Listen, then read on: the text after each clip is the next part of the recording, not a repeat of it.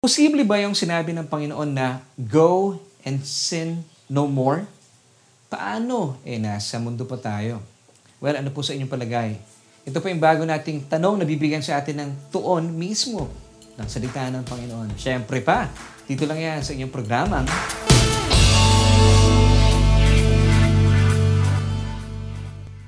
Hello, kumusta po kayo? And uh, once again, welcome po dito yan sa isa na namang edisyon na ating programang Solution with me, of course, and my name is Laverne Dukot. Ito nga pong programa naghahatid ng tuon at tugon sa ating bawat tanong. And of course, meron po tayong bagong tanong na bibigyan po sa atin ng tugon mismo ng salita ng ating Panginoon. So manatili po kayo nakatutok at nanonood at uh, tinitiyak ko po sa inyo sa biyaya ng ating Panginoon kayo po ay mapapagpala sa ating mga pag-uusapan at pag-aaralan. At dalayan po sa loob ng ilang minuto tayo po ay patuloy na matuto. At bago po tayo magtuloy-tuloy sa ating Bible study, gusto ko munang batiin po ang ating mga kababayan, mga kaibigan. Shout out po sa ating mga kababayan saan man po kayong panig ng daigdig. Binabati po natin ating mga viewers. Nabalitaan natin, marami tayong mga viewers sa US, of course sa Qatar. Yes, meron tayong mga kaibigan dyan. And uh, sa Saudi Arabia, sa Kuwait, and uh, of course binabati rin po natin ng mga kaibigan natin kung saan man po kayong panig ng daigdig, magpasabi lang po kayo. Dahil kagalakan po namin na malaman na kayo po'y kasama namin. And uh, of course, mga kaibigan din po natin sa buong Pilipinas at sa buong Mega Manila. Shout out po sa mga kaibigan natin sa mga nandyan sa probinsya, sa Tarlac, as far as Baguio City. Yes, meron tayong mga kaibigan. Angeles City, Pampanga, and of course sa Bulacan, dyan din po sa Batangas, sa Bicol. Ang, ang, ang layo talaga na naaabot na ating programa. Maraming maraming salamat po at kayo po'y kasama namin. And of course, mga karating lugar po natin dito sa Mega Manila, sa Makati, sa Pasay, sa Caloocan, of course sa Marikina, marami tayong mga kaibigan dyan na kasama at uh, sa Sukat, sa Paranaque, sa saan pa ba? Sa Laguna. Maraming maraming salamat po for joining me every Tuesdays and Wednesdays at 7.30 ng gabi. At uh, maraming maraming salamat po kung kayo nga po ay kasama namin. At hindi ko po nabanggit yung lugar kung saan man po kayo naroroon ay magpasabi lamang po kayo dahil kagalakan po namin na malaman po na kayo po ay kasama namin kahit po malayo kayo na tayo po ay pinagsasama-sama at pinagtatagpo ng technology ng Facebook Live. And uh, Thank you so much po sa Panginoon. At muli po, bumabati kami sa inyo ng isang mapagpalang umaga, tanghali hanggang gabi dahil tayo nga pinapapanood sa buong mundo via Facebook Live and of course ang atin pong YouTube channel. At uh, uh, maraming maraming salamat din po sa ating mga kaibigan kung sakasakali kayo nga kasama namin at nanonood via Facebook. Please don't forget to like and uh, follow us sa ating Facebook page. And uh, if ever kayo po ay nanonood via our YouTube channel, please, kung hindi pa po kayo nagsusubscribe, consider subscribing. Nang sa gayon ay um, um, lalo pa pong mapagyaman at uh, dumami pa ang mga subscribers natin. And of course, don't forget to hit the notification bell so you would never miss an episode. Nang sa gayon, sabay-sabay po tayo na nag-aaral at uh, natututo kahit man lang sa loob ng ilang minuto. Maraming maraming salamat sa Panginoon. Talaga nakaka-excite po ang uh, Panginoon sa kanyang mga ginagawa sa ating programa. And of course, binabati po natin lahat ng ating mga kaibigan. Kung kayo po ay first time na dumako, kung kayo po ay nayakag or naitag na inyong mga kaibigan, please manatili po kayong nakatutok at na manuod dahil tinitiyak ko po sa inyo sa biyaya ng Panginoon, kayo po ay mapapagpala sa ating mga pag-uusapan. At napakaganda po na ating mga tatalakayin sa araw pong ito.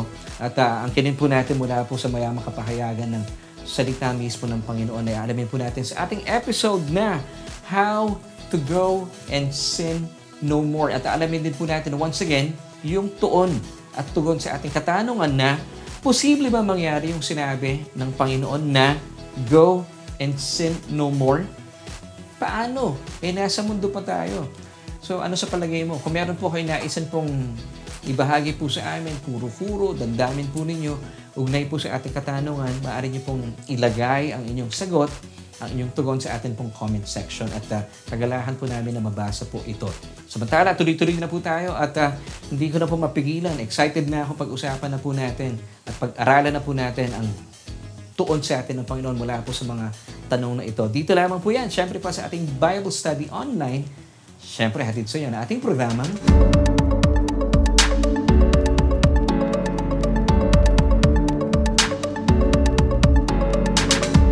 mga talatang bibigyan po natin ng tuon at pag-aaral sa araw pong ito ay matatagpuan sa John chapter 8 verses 3 until 11 kung saan ay mababasa po natin ang isang tagpo sa pagitan ng mga eskriba, pariseo na ating Panginoong Jesus at syempre pa yung babae dito na meron tayong matututuhan po mula sa kanyang na, uh, karanasan.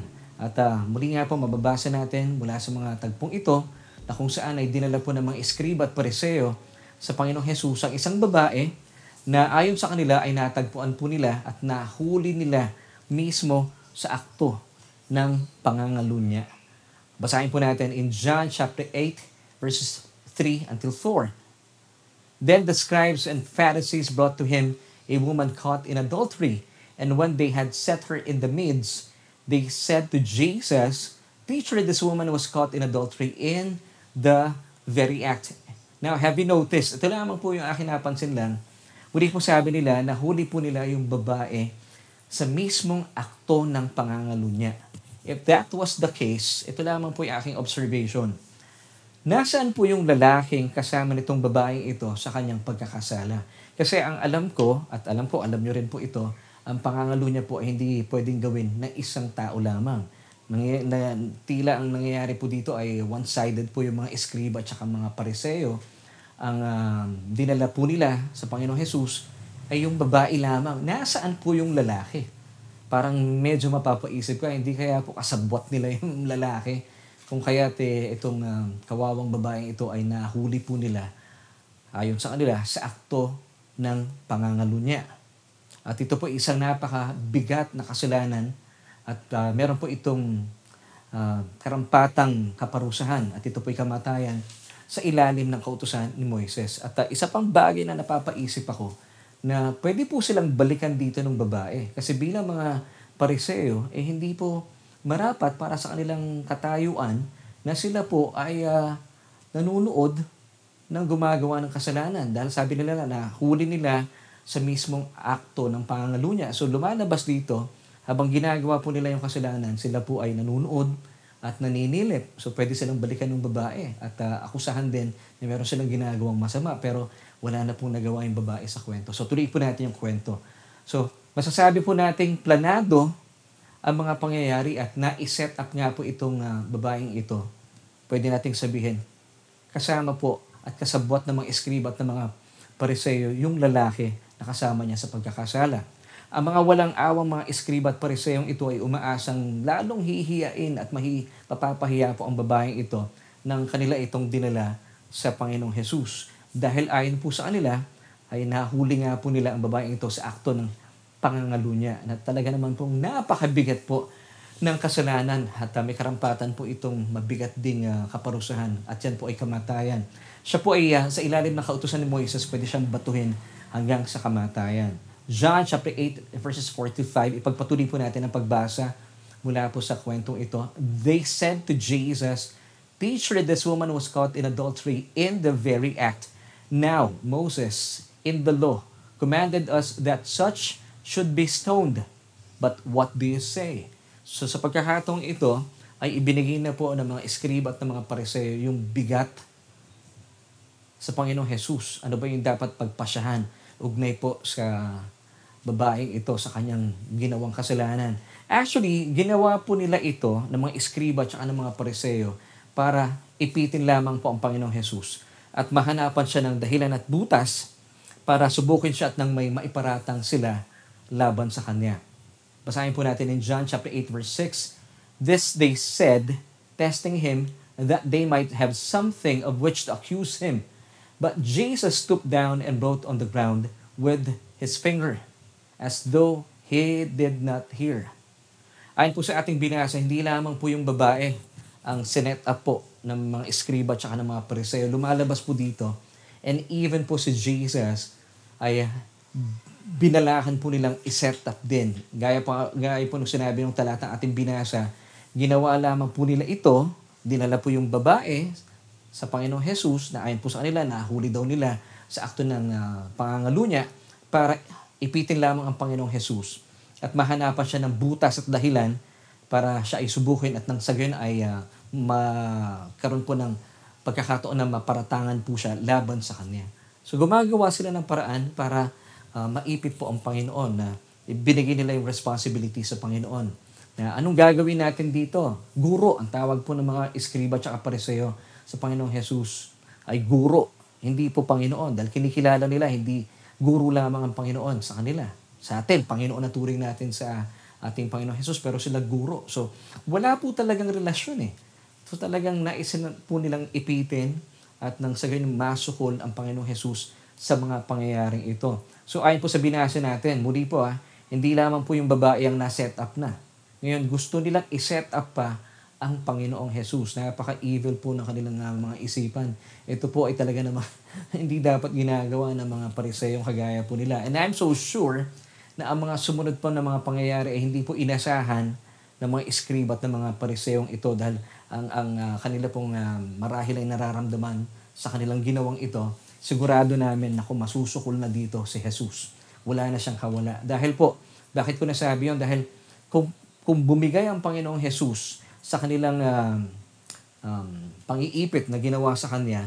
Kasi kung ito po ay sasabihin niya, sige, um, pwede nyo na siyang pagbabatuhin at mapatay.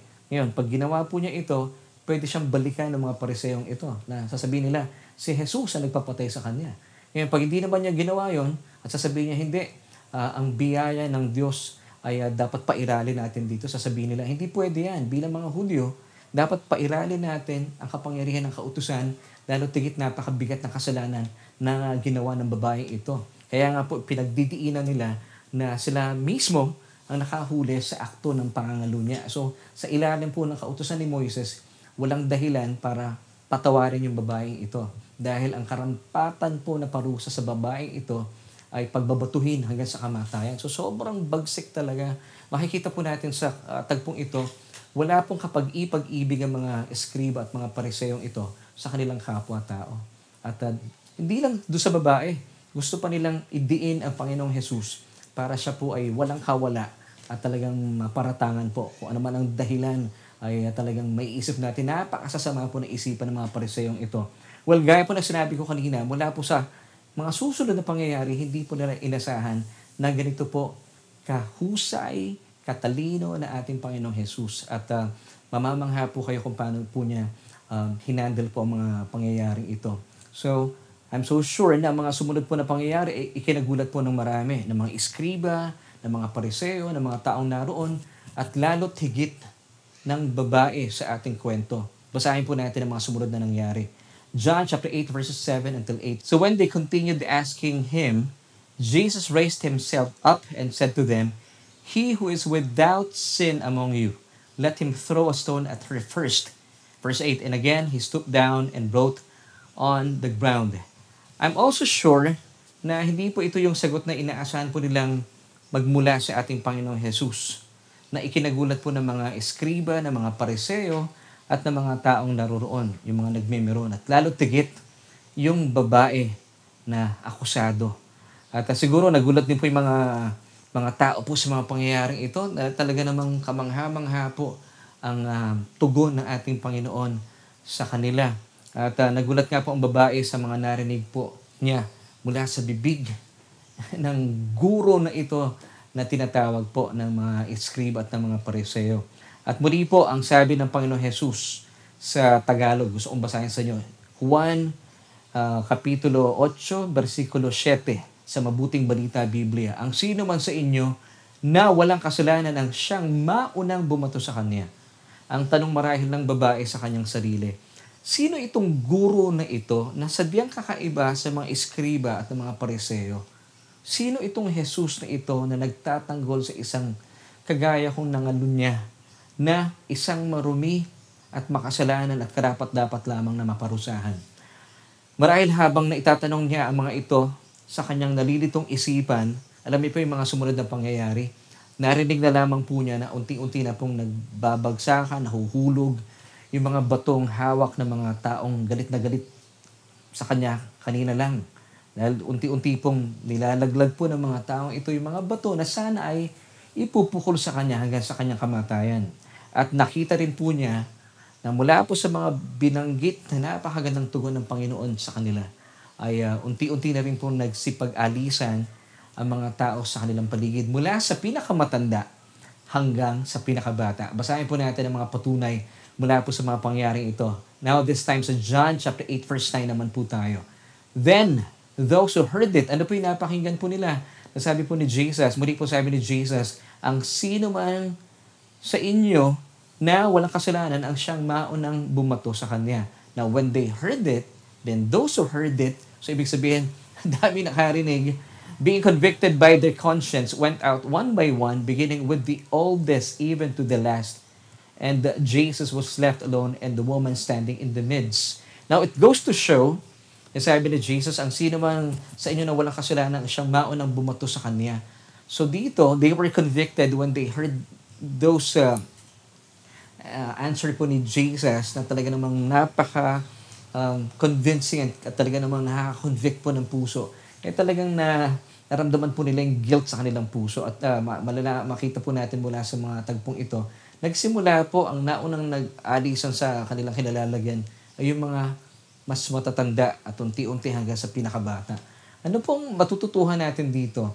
Hindi pala totoo no, na habang ang tao po ay tumatanda, nagkakaedad, ay natututo sa buhay. Bagkos ay ang isang tao, kapag siya ay wala sa Panginoon, habang nagkakaedad, lalong kumakapal yung uh, sense of guilt na meron siya sa kanyang buhay. Kasi dito po talagang sila yung mga unang masigasig at nag pupumigla sa kanilang puso sa galit, sila yung uh, unang umalis kasi sila po yung punong-puno ng guilt hanggang sa pinakabata.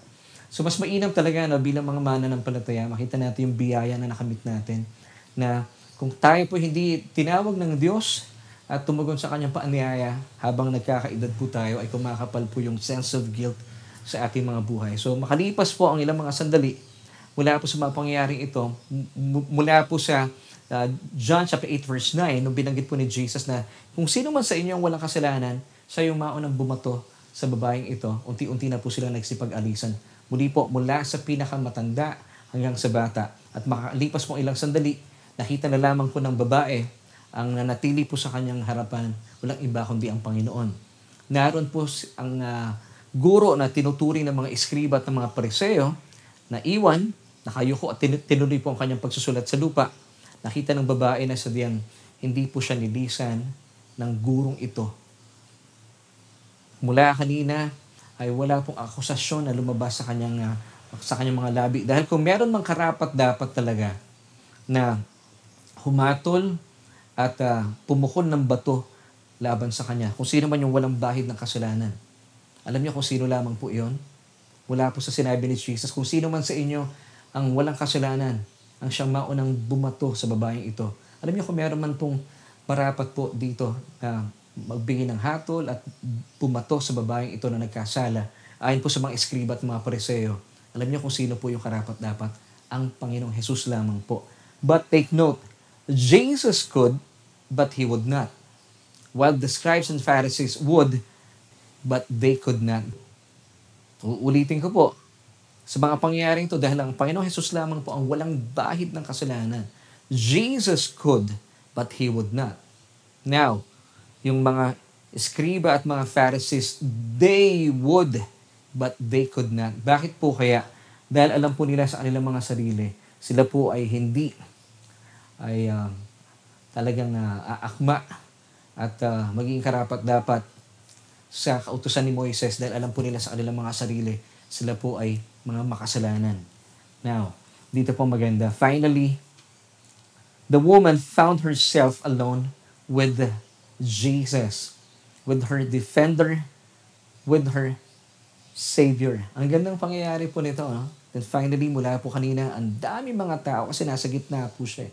Talagang punong-puno ng pang-alipusta, ang, uh, ng kahihiyan. So, kung imagine niyo po yung mga pangyayari, marahil po yung mga tao ay nagsisigawan talaga. Pero si Jesus, wala po silang maririnig na akusasyon na lumabas sa kanyang mga labi.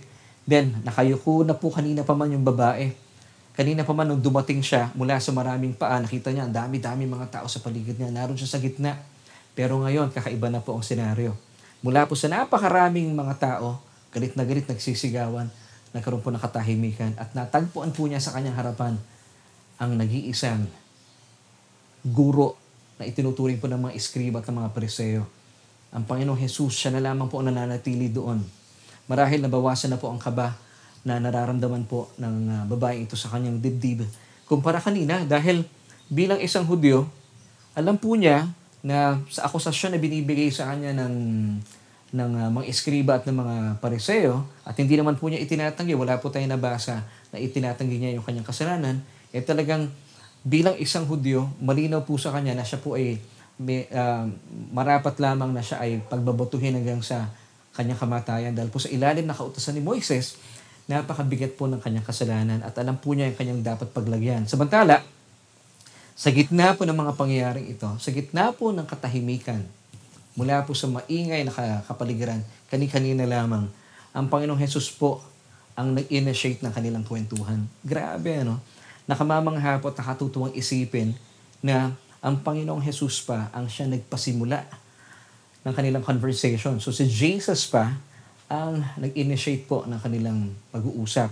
At nakakatuwa pong isipin. At ito nga po ay uh, uh, salungat, taliwas po sa ating nakagawian ng mga turo na kapag tayo daw po ay nagkakamali, darapa, nakakagawa ng masama o nagkakasala, ay tumatalikod daw po sa atin ng Diyos. Tumatalikod daw po sa atin ng Panginoon dahil galit siya sa atin at ayaw niya tayong kausapin. Dapat daw muna gumawa tayo ng paraan para uh, pa, mapaharap natin sa atin ng Diyos at hingin natin ating mga kasalanan. Well, mga kapatid, totoo naman po ito talaga ayon po sa lumang kasunduan ng kautusan. Pero ibahin po natin ang nananagana at purong biyaya na laan po sa atin ng Panginoong Jesus. Dahil po dito, once again, ang Panginoong Jesus po ang nagpasimula ng kanilang conversation sa mahabang katahimikan. Hindi po yung babae. So ano po matututuhan natin mainam na kapahayagan at sadyang makapangyarihang um, uh, katotohanan na kahit po tayo ay nadarapa naliligaw ng landas, nakakagawa ng masama o nagkakasala, hinding hindi po kayo tatalikuran ng Diyos. Amen. Now, ano pong patutuo po dito? Mababasa natin sa John chapter 8 verse 10. So tuloy po natin ang kwento. When Jesus had raised himself up and saw no one but the woman, he said to her, Woman, where are those accusers of yours? Has no one condemned you? So mula pa kanina, wala pong kumakausap sa babaeng ito. Wala pong kumakausap sa kanya. And I'm so sure, while on the way po papunta doon sa templo dahil nandun po ang Panginoong Jesus, habang kinakaladkad po siya ng mga iskriba at mga pariseo ito, I'm so sure, ganun po ang senaryo. Kasi alam po nila, masama yung ginawa ng babae ito at excited po sila na dalhin po ang babaeng ito kay Heso Kristo. So dito po, habang kinakaladkad po nila yung babae marahil ay, ay uh, ang narinig lamang po mga salita ng babaeng ito na nagmumula sa bibig ng mga iskribang ito at ng mga pariseyong ito ay puro panghihiya at puro pang-alipusta. Pero iba na po ang senaryo sa ngayon. Iba na po ang kumakausap sa kanya. At uh, nakita po niya, yung nagsimula po ng conversation, ay siya rin po yung mismong nagligtas sa kanya mula sa mga mababagsik na mga iskriba at mga pariseo at mga tao sa paligid nila, kani-kanina lamang. Napakagandang patunay po ito na sa anumang panahon at pagkakataon po na ating mga buhay, naroon po ang Panginoon upang iligtas po tayo. At nandarin po siya makipag-usap sa atin. At siya pa ang nagsisimula ng conversation.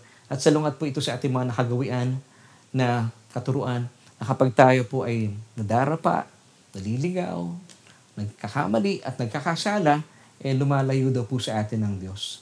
Lalo tigit sa mga panahong tayo ay, ay gumagawa ng hindi tama. Pero pakatandaan, mga kapatid, ha, Lalayuan ka nga ng mga tao sa paligid mo, pero hinding-hindi po ang ating Panginoon. Pahawakan po natin yan. Ito po yung promise sa atin. I will never leave you nor forsake you. Bakit ka mo? Dahil alam po ng ating Panginoong Jesus, lalo't higit sa mga panahon tayo po yung nagkakamali, nadarapa, gumagawa ng masama at nagkakasala, yun po yung pinakapanahon na kinakailangan mo ang ating Panginoon. At ito po ay pinapatunayan sa atin ng Hebrews chapter 4 Verse 16, basahin po natin. Let us therefore come boldly to the throne of grace that we may obtain mercy and find grace to help in time of need.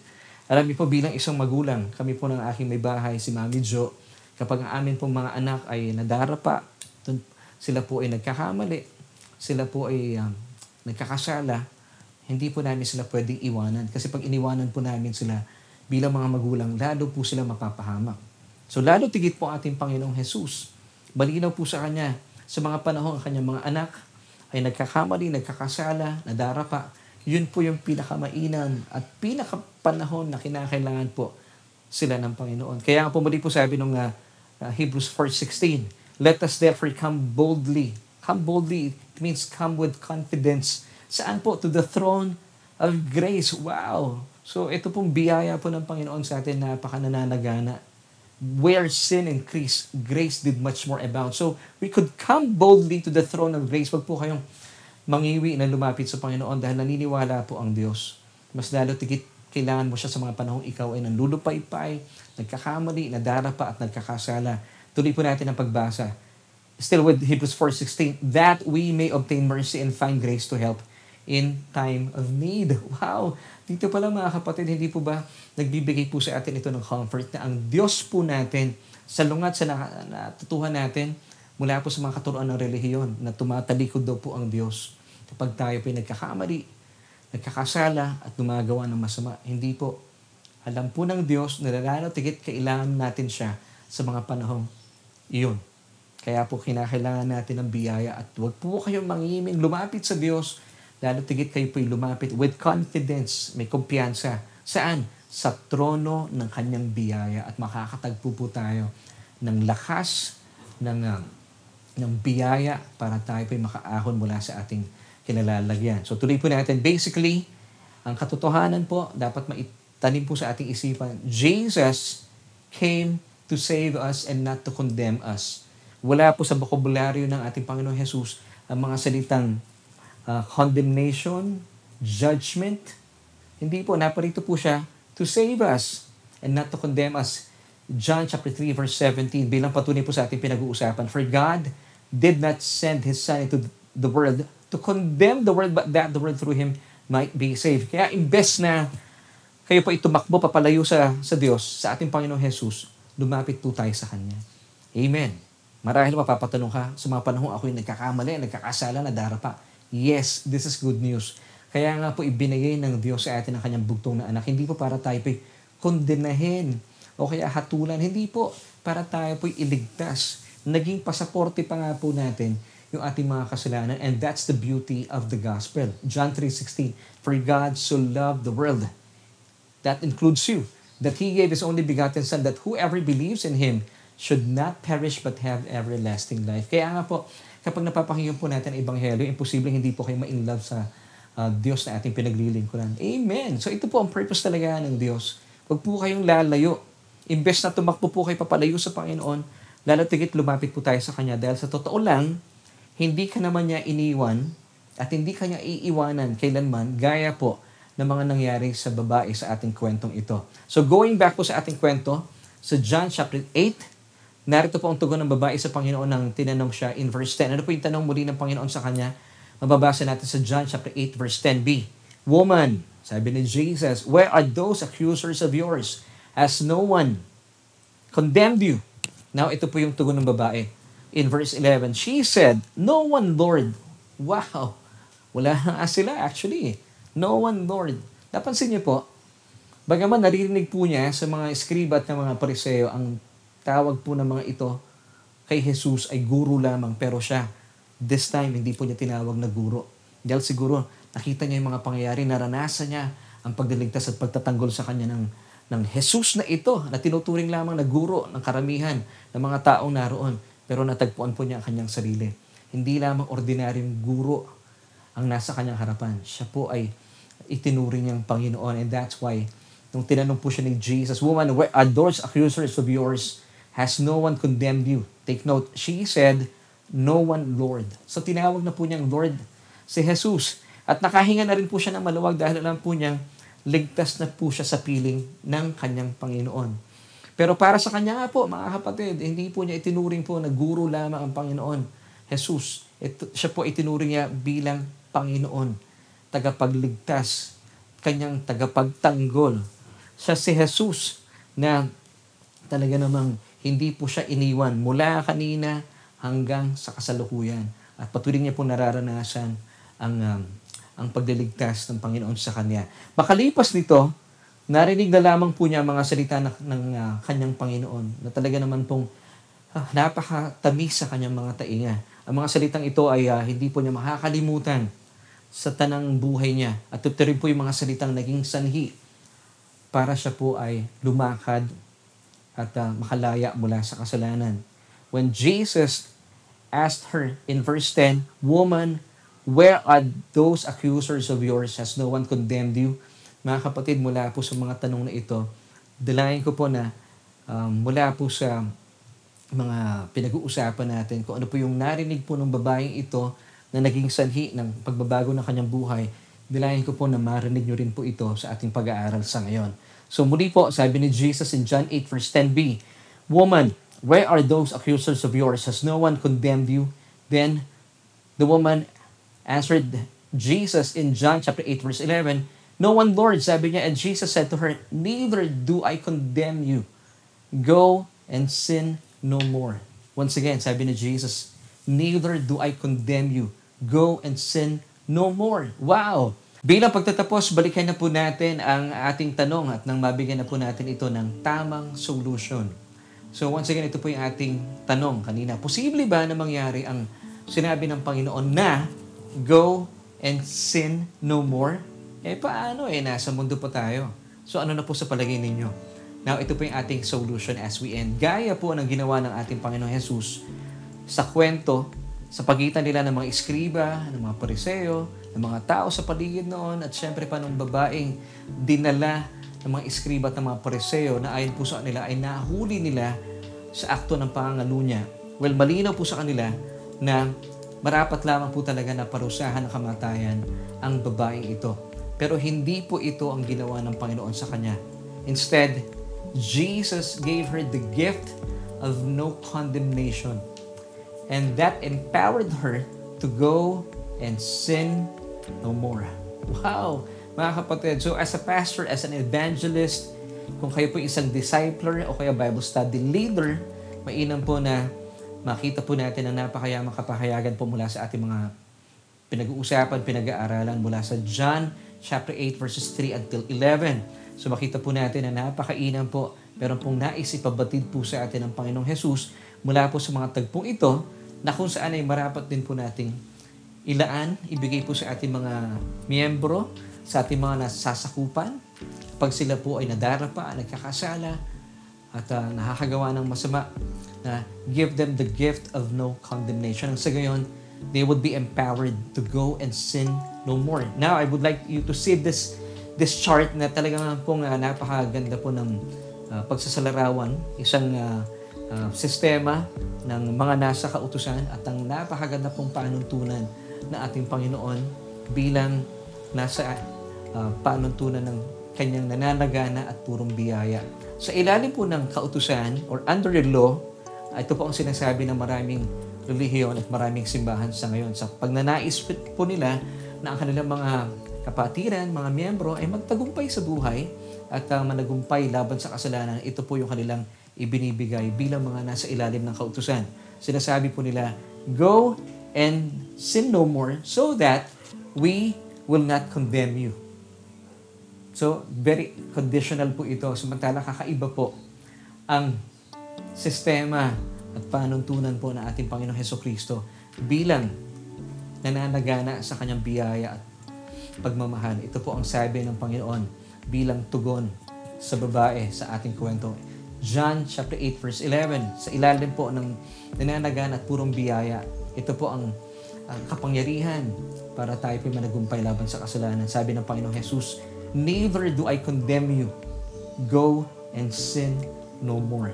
Now, once again, the question is, posible bang mangyari yung sinabi ng Panginoon na go and sin no more sa atin?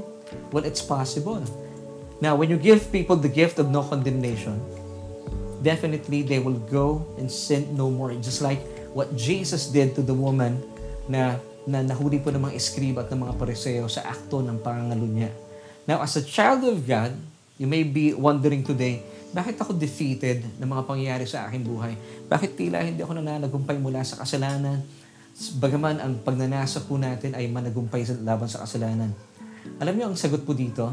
Dahil po patuloy po ninyong pinapakinggan ang mga akusasyon sa iyo ng kalaban. Patuloy po natin pinapakinggan na ikaw ay isang talunan, ikaw ay isa pa rin makasalanan, ikaw ay isa pa rin hindi karapat dapat sa harapan ng Diyos. Hindi po ito totoo. Dahil bilang isang anak ng Diyos, ikaw ay pinaging matuwid ng Diyos pamagitan po ng uh, kamatayan ng ating Panginoon Jesus kung saan ay pinagbayaran po niya lahat ng ating mga kasalanan doon sa krus ng Kalbaryo. So as a child of God, You are defeated today dahil patuloy mo pinapakinggan ang mga akusasyon sa iyo ng kalaban na ikaw ay makasalanan, marumi, at hindi karapat dapat sa Diyos. Hindi po totoo yan. Huwag niyo pong bibili yan dahil as a child of God, ikaw ngayon ay matuwid, banal, at kaaya-aya sa harapan ng Diyos. As a matter of fact, sabi po ng Ephesians chapter 1 verse 6, we are karito. Diba? Sabi po nung uh, talatang yon, we are uh, pleased we are accepted in the beloved. Now, yung pong word doon na accepted, in Greek, it's karitu. Meaning, we are greatly blessed and highly favored. At tayo po talaga katanggap-tanggap sa harapan ng Diyos dahil po tayo ay na kay Kristo Jesus. So, starting today, receive God's gift of no condemnation. Maniwala po kayo. Gaya po ng ginawa ng ating Panginoon Jesus sa babae sa ating kwento. Wala pong akusasyon, wala pong condemnation na binigkas po ang Panginoong Jesus laban po sa babae ito. Magkus purong biyaya lamang po. So, question po na marami po sa inyong lingkod. Paano ko tatanggapin ang kaloob niyang no condemnation? Ito yung tanong na marami po sa atin. Samantalang, sabi nila, alam ko namang marami akong dapat pagbayaran ng mga kasalanan. Well, dito po nagkakaroon ng problema ang mga mananampalataya. Well, the answer is, hindi mo na po kailangan pagbayaran pa ang iyong mga kasalanan bilang anak ng Diyos dahil may nagbayad na po on your behalf. Yes, that's the truth and this is good news. Ang atin po mga kasalanan, hindi po natin talaga kakayanin na pagbayaran ito ayon po sa ating kakayahan dahil hindi po tayo karapat dapat. But the good news is, meron na po nagbayad na ating mga kasalanan kaya po kailanman hindi na po ito dapat pagbayaran na isang kagaya ko at kagaya mo. So hindi na po maaring ibunton ng Diyos sa atin ang kaparusahang marapat sanay para sa atin kasi po ang parusahang ito ay inangkin na po ng ating Panginoong Jesus sa kanyang katawan 2,000 years ago, once and for all. So, ibig sabihin, hindi mo na kailangan bayaran pa. Hindi mo na kailangan pagbayaran pa dahil may nagbayad na. Ika nga po ng batas, you cannot be punished the same sin twice. Ang tawag po dito ay double jeopardy. Ngayon, pag babayaran niyo po ito, you're negating the finished work of Christ on the cross. Nagbibigay po ito ng insulto sa ating Panginoong Jesus. Now, once again, as we end, please don't, don't get me wrong. Hindi po ibig sabihin ito na yung ating po mga pagkahamali, yung ating mga maling pagpapasya ay um, still po meron pa rin pong consequence po ito. Pero hindi po ibig sabihin na kapag tayo po ay nagkakaroon po ng maling pagpapasya, meron tayong nararamdaman mga problema dumarating sa ating buhay, eh, ito po yung tinatawag na consequences pero hindi na po ito judgment at hatol sa iyo ng Diyos. Amen. Dahil ayon po sa Biblia, tayo mga nakikristo Jesus, wala na pong nakalaan na hatol para sa atin. Ito po ipinapatutuhanan sa atin ng Romans chapter 8 verse 1. Basahin po natin. Therefore, there is now no condemnation for those who are in Christ Jesus. Now, as a child of God, kapatid, if you are in Christ Jesus, be established that there is therefore now no condemnation nalaan po para sa inyo ang Diyos. Amen. Kasi po lahat po ng condemnation, lahat po ng galit, lahat po ng puot ng Diyos ay ibinuntun na po na niya sa katawan ng ating Panginoong Jesus dalawang libong taon na po nakakalipas. And that's the good news. Now, by believing that no matter what happens, Jesus does, does not and will not condemn you. Why? Because He was already condemned in your place at the cross. So wala na pong dapat kondinahin. Hindi na po tayo dapat kondinahin. Dahil meron na po na kondina on our behalf at the cross. And by being established in this truth, kaya nga po tayo nag-aaral dito yan sa ating uh, uh, programang Solution. Dahil naisin po natin tayo po maitatag sa mga katotohanan ito. And once again, as we end, and by being established in this truth, for sure, you will go and sin no more. Amen. Maraming maraming salamat po sa inyong pagsama sa akin sa araw pang ito. Dalayan ko po na naging sani ating mga pinag-usapan na pakita po natin na napakayaman po talaga ng uh, panuntunan ng uh, ating Panginoong Jesus para sa ating buhay. All you have to do is just believe and then receive it. receive the gift of no condemnation. Nang sa gayon, you'll go and sin no more. Nais ko po, magtuloy-tuloy na po tayo sa ating uh, uh, programa sa ating pong Bible study online. At uh, kung kayo po ay marahil ay for the longest time po sa inyong buhay, ay patuloy po kayo nagagapi ng inyong mga maling gawi. Well, bilang wala pa pong relasyon sa bugtong na anak ng Diyos, this is but natural na mararanasan po natin. Pero since kayo po ay nanonood ngayon, ay tatapusin na po ng Diyos ang inyong paghihirap, ang inyong pagkikipaglaban sa buhay. Paano po pamamaraan? Well, sabi po in Romans 10 verse 9 that if we confess with our mouth the Lord Jesus Christ and believe in our hearts that He was raised from the dead, mga kapatid, you shall be saved. So, ibig sabihin, pag kayo po ay maililigtas, napakalaki po ng coverage ng kaligtasan ng Diyos para sa atin. Ililigtas po niya tayo mula po sa kahirapan ng buhay na ito, sa ating mga pakikipagsapalaran sa buhay na ito. Gayon din po sa kasalanan, kayo po ay magtatagumpay and you'll go and sin no more. Gusto niyo po ba yon? So mga kapatid, if you have this urge of committing yourself to the Lord, wag na po tayong magpatumpik-tumpik samantalahin na po natin ang pagkakataon. At ako po'y mananalangin, please pray with me and then sabihin niyo po yung aking mga bibigkasing mga panalangin bilang inyong pagsang-ayon at uh, pagtatalaga ng iyong buhay at kinikilala mo si Jesus bilang iyong uh, Panginoon at tagapagligtas. Pwede po ba yan? Sige po, tayo po'y manalangin. Bigkasin niyo po mga salitang ito. Panginoong Jesus, kinikilala ko po na ako'y walang kakayahan. Hiwalay po sa inyo. Kinikilala ko rin po na ako ay isang makasalanan kaya naman, kinikilala ko kayo bilang aking tagapagligtas. Dahil nauunawaan ko na po ngayon, lahat ng aking mga kasalanan ay tuluyan mo ng pinawi doon sa krus ng Kalbaryo. At inaangking ko po bilang kaloob ang iyong katwiran at ang buhay na walang hanggan. Salamat po dahil ako'y ligtas na. Amen at Amen. Kaibigan, kung kayo po'y nanalangin ng panalangin ito, congratulations ito po ang pinakamainam na pagpapasya na ginawa niya po sa inyong mga buhay. And this time, gusto ko pong kausapin ang ating mga kaibigan na marahil kung kayo po ay matagal ng mananampalataya, pero first time niyo pong dumako sa ating pananam, uh, sa ating pong pag-aaral ng salita ng Diyos at tatagpuan niyo po inyong mga sarili na talagang namamangha sa pag-ibig at pagmamahal ng Diyos. Totoo po ito. Ang, ang sanhi po para tayo po managumpay sa kasalanan ay angkinin po natin itong kaloob sa atin. Just receive God's gift of no condemnation. And definitely, for sure, you'll go and sin no more gaya po na nangyari sa babae ito sa ating kwento in John chapter 8 verses 3 until 11. So mga kapatid, pray with me at ipagpasalamat po natin sa Diyos ang ating mga natutuhan. Aming Diyos at Ama makapangyarihan sa lahat, maraming maraming salamat po. Sa nakalipas na ilang minuto, kami po ipatuloy mong pinagyaman ang aming uh, kaluluwa sa mayamang pag-aaral na ito. Kung saan, Panginoon, ay patuloy mo tinuturo sa amin na posible palang mangyari ang iyong mga sinabi na we could go and sin no more just by receiving the gift of no condemnation. Salamat, Panginoon. Inilaan mo sa amin ang iyong bugtong na anak. Hindi para kami po'y kondinahin because para kami po ay iligtas mula sa aming mga kasalanan at dahil po sa mga katotohanan ito na ang aming mga kasalanan doon sa krus ng Kalbaryo ay ibinuntun mo na lahat sa katawan ng aming Panginoong Jesus. Kaya naman, wala na pong dahilan para pagbuntunan pa kami na iyong hatol, ng iyong puot, ng iyong galit, at na aming mga kasalanan. Dahil mula po sa uh, aming katayuan bilang mga anak mo, salamat kami po ay uh, napalaya na mula sa anumang hatol. At kami po ay lalakad na matagumpay at nananagumpay laban sa kasalanan. Salamat, O Diyos, sa mga katotohanan ito. Ito po aming panalangin at pagpupuri sa matamis sa pangalan aming Panginoong Jesus. Amen. Amen.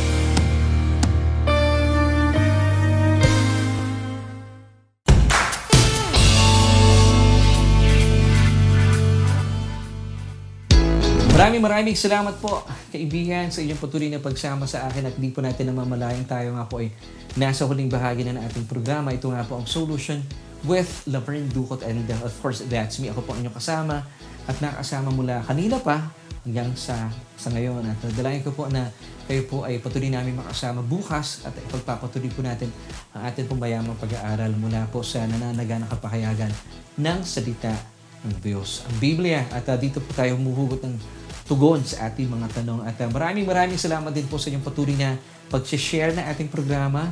At uh, dalayan ko po na mas marami pong maabot at uh, makaalam na sila po ay sadyang mahal na mahal ng Diyos pamagitan po ng ating Bible study online. Sa ngalan po na aking buong pamilya, we thank you for joining us once again. And uh, I'm hoping to see you again tomorrow na magsama pa na inyong mga kaibigan. At sabay-sabay po tayong matuto kahit man lang sa loob ng ilang minuto. So bilang pagtatapos na expo pong iwan sa inyong 3 John chapter 1 verse 2. Beloved, ikaw yan, I wish above all things that you may prosper and be in health, even as your soul prospers. Bye!